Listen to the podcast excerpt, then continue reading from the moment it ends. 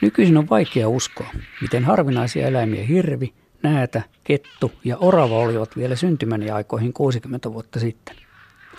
1900-luvun alkupuolen metsästyslehdet ovat täynnä selostuksia, kuinka näiden arvostettujen riisti- ja turkiseläinten lumijäljet saivat maamiehet ja metsijätkät oitis hylkäämään toimensa, sieppaamaan pyssynsi ja sivakkansa ja ryntäämään eläimen perään. Turkisriista sai kuitenkin jäädä rauhaan seuraavana vuosikymmeninä.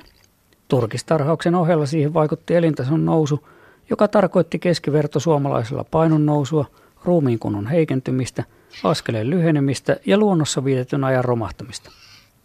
Suomalaisten laiskistuminen ja sulloutuminen kaupunkien betoniviidakoihin, katseen rajoittuminen television ruudulle, mielenkiinnon käpertyminen joutuvuuksiin luonnossa kulkemisen sijaan on merkinnyt rauhaa aiemmin vainotuille lajeille.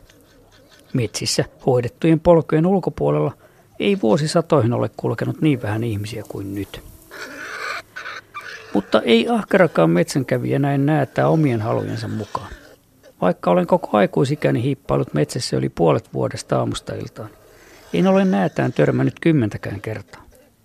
Sitä enemmän olen toki hiihtoreissuilla nähnyt sen jälkiä. Tosin näitä loikkii pitkiäkin matkoja puusta toiseen, joten lumijäljistä lajin yksilömääriä tulee aliarvioiduksi siinä kuin oravankin.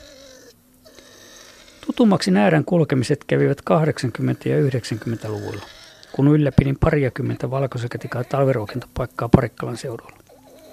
Tikoille tarjoltiin rasvaa puihin riipusetuilla leveillä laudoilla ja rasvan yli kirisettiin aluksi katiskaverkko. Mutta näädät järsivät katiskaverkon oitisrikki ja veivät rasvakimpaleet kokonaisena. Oravien jahtaaminen oksistossa ja myyrien kaivelu lumen alta olisi ollut paljon työlämpi ja epävarmempi elinkeino. Kesällähän luonnonruokaa piisaa, kun linnunpesiä ja poikoita on kymmenittäin joka hehtaarilla. Näädet kävivät tikkarasvoilla maalaistalojen ja kesämökkien takapihoilla siinä kuin syrjämetsissäkin. Kun näätiä ei enää juuri metsästetty, ne uskalsivat ihmisten ilmoille korppien, haukkojen ja muiden aiemmin arkojen metsäneläinen tavoin. Näätä löysi kylänlaiteelta ja tien varsilta talvisin monenlaista ruokaa, jonka takia sen kannatti luuhata lähempänä asutusta. Yhtenä kesäpäivänä vaimoni ja tyttäreni näkivät kirkkonomen pihallamme, kun näätä kipaisi linnunpöntön katolle ja työnsi käpälänsä sisään poimien päiväpalakseen kirjosiepon poikaset. Elävään näätään törmää vain sattumalta. Muutaman kerran olen näädän huomannut kurkkimassa puunkolosta. Kerran yhytin emon kolmen pentunsa kanssa suolaidasta. Emo kommensi pennut puuhun, seisoi hetken kahdella jalalla koivunkänkkyrää vasten ja varmisti, että jälkikasvu oli turvallisen korkealla oksella ja sitten kynnet rapisten ravasi itse perään. Joskus närhien rähinäkin on paljastanut puusta näädän. Pöllön pöntöt ovat näädälle mieluisia lepopoikkoja. Kun tarkastin Eero Kivimäen kanssa kahtia puolta sataa pöllönpönttöä entisen Lappeen seudulla parin vuosikymmenen ajan, näädän ulosteita oli kymmenien pönttöjen katoilla. Ensimmäinen pöntössä lymynyt näätä on ikimuistoinen. Meillä oli vaimotkin reissussa. Kiipesin puuhun, jonka juurella muut olivat. Avasin katon ja samassa näitä ponkaisi silmilleni.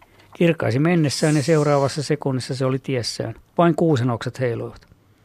Eero kysyi hämmästyneenä naisilta, miksi te kirkaisitte. Ennen kuin tajusi, että sehän kuului puusta ja oli näitä. Joskus nuoruudessani eläintieteen professori Erkki Pulliainen, susipulliaisena tunnettu, haki lehtiilmoituksella tutkimusapulaista, joka jaksaisi hiihtää peninkulmia päivässä ja kerätä näiden kaikki mutkat, ruoanhaut ja lepopaikat. En muista löytyykö riittävän hyväkuntoista hiihtäjää. Sitten isäkkäiden elintapojen tutkimus on hyötynyt aimoharppauksen erilaisten lähetinten avulla. Mutta niin hyödylliset tietoa kuin huipputekniikalla saadaankin, sen käytöllä menetetään vielä enemmän siitä, mitä eläinten tutkiminen ja tarkkaileminen luonnossa ihmiselle syvimmillään antaa.